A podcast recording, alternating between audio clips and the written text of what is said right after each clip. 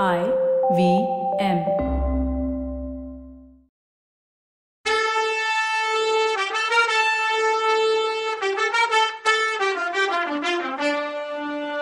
வணக்கங்க. நான் கவிதா பேசுறேன்.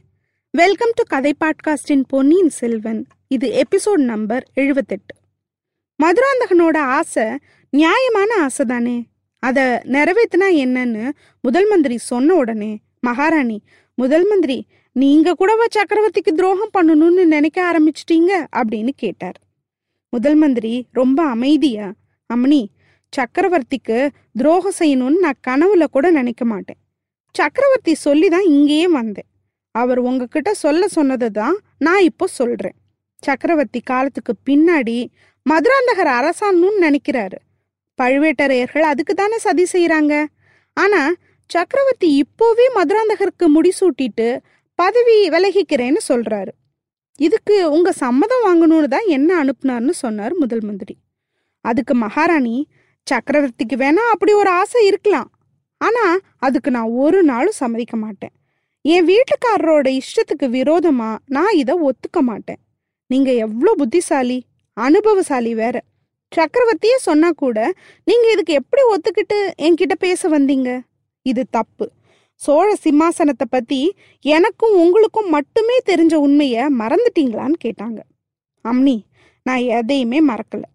உங்களுக்கே தெரியாத சில விஷயம் கூட எனக்கு தெரியும். அதனால தான் சக்கரவர்த்தி கிட்ட இருந்து நானே உங்ககிட்ட பேச வந்தேன்னாரு. ஐயா உங்க புத்திசாலித்தனமும் ராஜதந்திரமும் ஊர் அறிஞ்சது. அதை நீங்க என்கிட்டயே காட்டணுமான்னு கேட்டாங்க. அம்மணி நான் உங்ககிட்ட கன்ஃபர்ன் பண்ண சண்டை போட வரல. என் சாமர்த்தியத்தையும் காட்ட வரல. இந்த சோழ நாட்டுக்கு வரப்போற ஆபத்துல இருந்து நாட்டை காப்பாத்துங்கன்னு கேட்க வந்தேன்னாரு. உங்க வேண்டுதலை எல்லாம் அந்த சிவபெருமான் கிட்ட வச்சுக்கோங்க. இல்ல உங்க இஷ்ட தெய்வமான பெருமாள் கிட்ட பண்ணுங்கன்னாங்க. ஆமாம்மா நீங்க மனசு வைக்கலனா கடவுள் தான் காப்பாத்தணும் இந்த சோழ நாட்டைன்னாரு. அப்படி என்ன ஆபத்து வந்துருச்சு இந்த சோழ நாட்டுக்கு? மதுராந்தகன் சிம்மாசனத்துல உட்காந்தா எப்படி அதை தடுக்க முடியும்? புரியுற மாதிரி சொல்லுங்க முதல் மந்திரின்னாங்க. அம்மணி இன்னைக்கு இந்த பழையாறை கொதிச்செழுந்த மாதிரி காஞ்சிபுரத்துல இருந்து ராமேஸ்வரம் வரைக்கும் உள்ள மக்கள் இன்னும் ரெண்டு மூணு நாளைக்குள்ள ஆத்திரமாகி கொதிச்சு எந்திரிப்பாங்க. அதோட முடிய போறதில்ல. இலங்கையில இருந்து பூதி விக்ரமகேசரி ஏற்கனவே பட திரட்டிட்டு புறப்பட்டுட்டார். ஆதித்த கரிகாலனுக்கு சேதி கிடைச்சதும் அவன் சும்மா இருக்க மாட்டான். வடதிசை சைன்யம் அவன்கிட்ட தான் இருக்கு. அதை கூட்டிட்டு தஞ்சாவூருக்கு வருவான். பழுவேட்டரையர்களும் மற்ற சிற்றரசர்களும் ஏற்கனவே படத்திரட்டிட்டு இருக்காங்க. குருஷேத்திர சண்டை மாதிரி பதவிக்கு சொந்தக்காரங்க அடிச்சுக்க போறாங்க. உங்க சொந்தத்துல அடிச்சுக்க போறத நீங்களே பார்த்துட்டு இருக்க போறீங்களான்னு கேட்டாரு. ஐயா நீங்க புத்திசாலி மந்திரியே. எனக்கு சொந்தக்காரங்கன்னு யாருமே இல்லை. என் அப்பன் சிவன். எனக்கு சொந்தம்னா அது சிவபக்தர்கள். வேற யாரும் கிடையாதுன்னாங்க மகாராணி. அம்மணி உங்க சொந்த நாடு சண்டையில அழிய போகுது அதை பார்த்துட்டு இருப்பீங்களான்னு கேட்டாரு முதல் மந்திரி. என்னோட நாடு எனக்கு பெருசுதான். இந்த ஜான் அகலத்துக்கு இருக்க சோழ நாடு தான் சொந்த நாடா? வடக்க கைலேயங்கிரி மலை வர இருக்க நாடு மொத்தமும் எனக்கு சொந்தம்தான். சோழ நாட்டில் இடம் இல்லைன்னா நான் காசிக்கு போறேன். ரொம்ப நாளா போகணும்னு வேற நினைச்சிட்டு இருக்கேன்னாங்க மகாராணி. அதெல்லாம் ஒத்துக்கிறேம்மா. சரி பாரத பூமி உங்களுக்கு சொந்தம் தானே அதுக்கு தான் இப்போ ஆபத்து. பட்டானியர்கள் துருஷ்கர்கள் மொகலாயர்கள் அப்புறம் அரேபியர்கள் இப்படிலாம் ஜாதிக்காரங்க பொங்கி கிளம்பி எந்த புது நாட்டை பிடிக்கலான்னு கிளம்பியிருக்காங்க.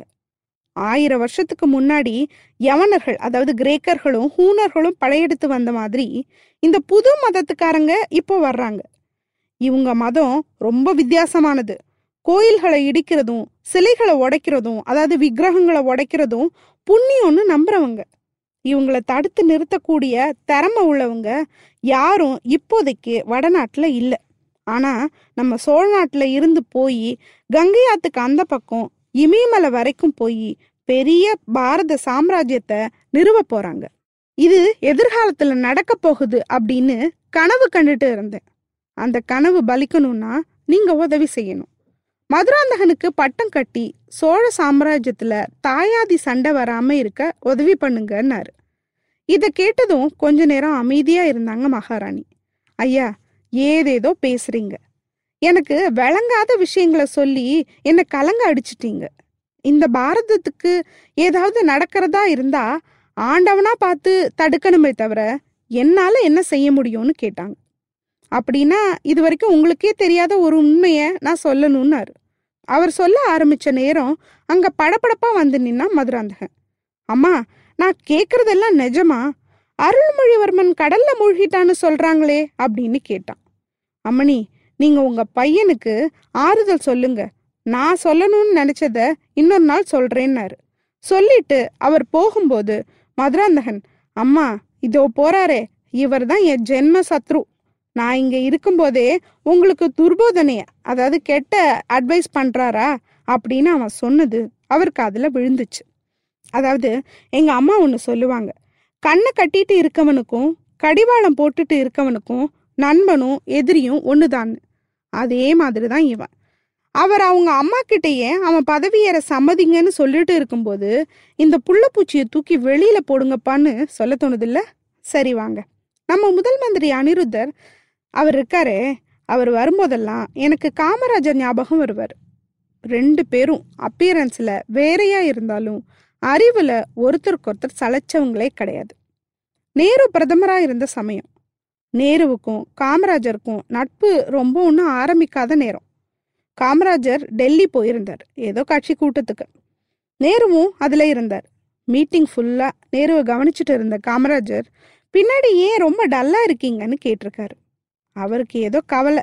ரொம்ப ஃப்ரெண்டாக இல்லாதவங்க கேட்டால் ஷேர் பண்ணுவாங்களா? ஒன்றும் இல்லைன்னு மழுப்பியிருக்காரு. காமராஜர் விடாமல் கேட்டதும் சொல்லியிருக்காரு. எந்த நாட்டோடையும் ராணுவ உடன்படிக்கை செய்கிறதுல நேருவுக்கு விருப்பமே கிடையாது. அணிசேரா நாடுகளோடு சேர்ந்து போரை தவிர்க்கணுங்கிறது தான் அவரோட முடிவு. ஆனால் அப்போ ராணுவ தளபதியாக இருந்தவர் இதுக்கு ஒத்துக்கலை. அவர் இஷ்டத்தை நிறைவேற்ற இராணுவ புரட்சியை கொண்டு வரவும் தயாராக இருந்தார் அந்த தளபதி. ராணுவ புரட்சி வந்தா என்னாகும்னு தெரியும்ல? இதுதான் நேருவோட கவலை. இதை கேட்டதும் நம்ம படிக்காத மேதை என்ன சொன்னார்னு தெரியுமா? அதனால என்ன? அந்த ராணுவ தளபதியை மூணு மாசம் வெளிநாட்டுக்கு டூர் அனுப்புங்கன்னு கூலா சொன்னார். நேருவுக்கு கோமா வந்துச்சு. வெளிநாட்டுக்கு அனுப்புனா பிரச்சனை இப்போதைக்கு தானே தீரும். ஆனா அப்புறம் அப்படின்னு கேட்டார். காமராஜர் அமைதியா அவருக்கு பதவி உயர்வு அதாவது ப்ரமோஷன் கொடுத்து வெளிநாட்டுக்கு அனுப்புங்க. அவர் திரும்பி வர்றதுக்கு முன்னாடி மூணு படையையும் அதாவது ஆர்மி நேவி அண்ட் ஏர்ஃபோர்ஸ் மூணையும் பிரித்து தனித்தனி தளபதிகளாக போட்டுடுங்கன்னாரு. இப்படி சொன்ன உடனே நேரு காமராஜரை கட்டி பிடிச்சிக்கிட்டு என்ன சிம்பிளாக சொல்யூஷன் சொல்கிற அதுவும் இவ்வளோ குயிக்கா இது எனக்கு தோணவே இல்லையேன்னு பாராட்டினார். அதான் சொன்னேன். அரசன் எப்படி வேணா இருக்கட்டும். ஆனால் மந்திரி புத்திசாலியாக இருக்கணும். காமராஜர் மாதிரி ஒரு ஆள் பிறந்து வரணும். ம் முதல் மந்திரி அனிருத்தரும் அப்படிதான். சமயோசிதமா யோசிக்கிறவர். ராஜதந்திரத்துக்கு பேர் போனவர் நல்லவர் சக்கரவர்த்தியோட நெருங்கிய நண்பர். செம்பியன் மாதேவி அரண்மனையில இருந்து கிளம்பின அனிருத்தர் நேரா போனது குந்தவை மாளிகைக்கு. இளவரசி அவரை பார்த்ததும் எந்திரிச்சு நின்று வணக்கம் சொல்லி வரவேற்றார். வீரத்திலையும் குணத்திலையும் நிறைஞ்ச ஒருத்தன் கணவனா கிடைக்கணும்னு சொல்லி ஆசிர்வதிச்சார் முதல் மந்திரி. உடனே குந்தவை இந்த சமயத்துல போய் இப்படி ஆசிர்வாதம் பண்றீங்களே? அப்படின்னா. அவர் உடனே ஏதோ கிழவனுக்கு தெரிஞ்சதை சொன்னேம்மா. வேற என்ன ஆசி வேணும் உனக்கு? அப்படின்னாரு. என் அப்பாவோட உடம்பு முடியலன்னு கவலைப்பட்டுட்டு இருக்கோம். அருள்மொழியை காணுங்கிற கவலையில வேற இருக்கோம்னா குந்தவை. ஆனா உன் முகத்தை பார்த்தா கவலைப்பட மாதிரி இல்லையேம்மான்னாரு அனிருத்தர். யாருக்கிட்ட? உடனே குந்தவை ஐயா நான் வீர மறவர் குளத்துல பிறந்தவர். எல்லாரையும் போல ஆபத்துன்னு சொன்னதும் அழ சொல்றீங்களான்னு கேட்டா. உடனே அனிருத்தர் அம்மா நான் போய் அப்படி சொல்லுவேனா? என்ன மாதிரி வீரம் இல்லாத ஜனங்களுக்கு ஆறுதல் சொல்லுன்றேன்னாரு. அவ உடனே ஐயா உங்களுக்கா? நானா? உலகமே புரண்டாலும் அழுது கலங்காத வைர நெஞ்சாச்சு உங்களுதுன்னு. அம்மா அப்படிப்பட்ட என்னையும் சில நேரம் நீ கலங்க விட்டுற. அந்த புறத்துல மற்ற பொண்ணுங்கள் இருக்க மாதிரி நீயும் ஆடல் பாடுன்னு இருந்திருக்கலாமே. அதை விட்டுட்டு ராஜாங்க விஷயத்துல நீ தலையிட்டதுனால எவ்வளோ நடந்துடுச்சு பாத்தியா அப்படின்னு கேட்டார்.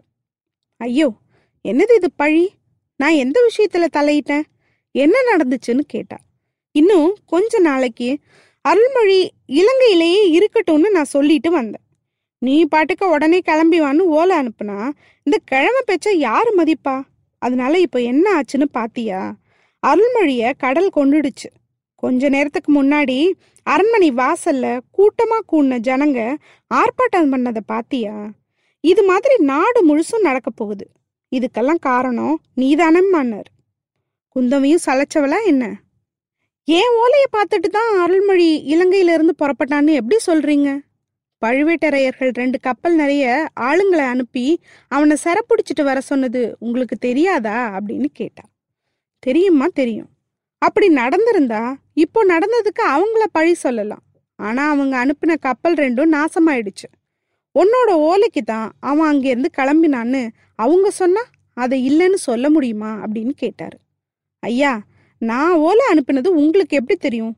இல்ல பழுவேட்டரையர்களுக்கு தான் எப்படி தெரியும்னு கேட்டா? நல்ல கேள்வி. நல்ல கேள்வி கேட்டம்மா. எங்களுக்கு மட்டும்தானா தெரியும்? உலகம் முழுக்க தெரியும். நீ அனுப்பின தூதனை இலங்கையில நம்ம வீரர்கள் கைது பண்ணி சிறையில போட்டாங்க. அதனால இலங்கையில உள்ளவங்களுக்கு தெரியும். அவனோட கோடிக்கரை வரைக்கும் போன வைத்தியர் மகன் மூலமா நம்ம நாட்டில் உள்ளவங்களுக்கு எல்லாம் தெரியும். நீ எவ்வளவுக்கு எவ்வளவு ரகசியமா செய்யணும்னு நினைச்சியோ அவ்வளவுக்கு அவ்வளவு அம்பலமாயிடுச்சு.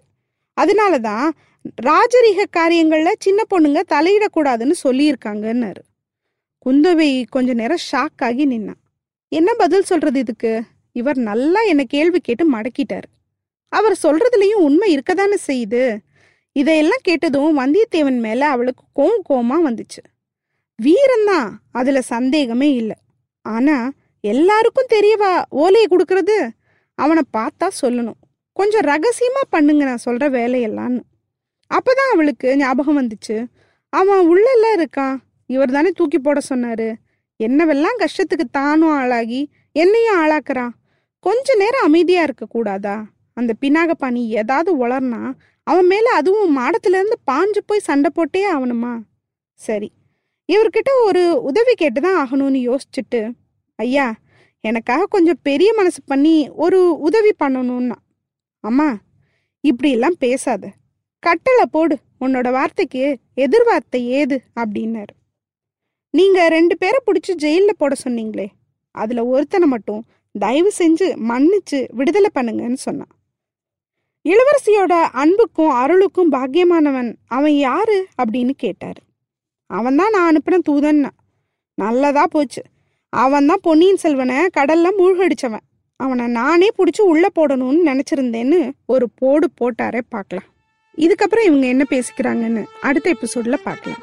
அது வரைக்கும் நன்றி வணக்கம்.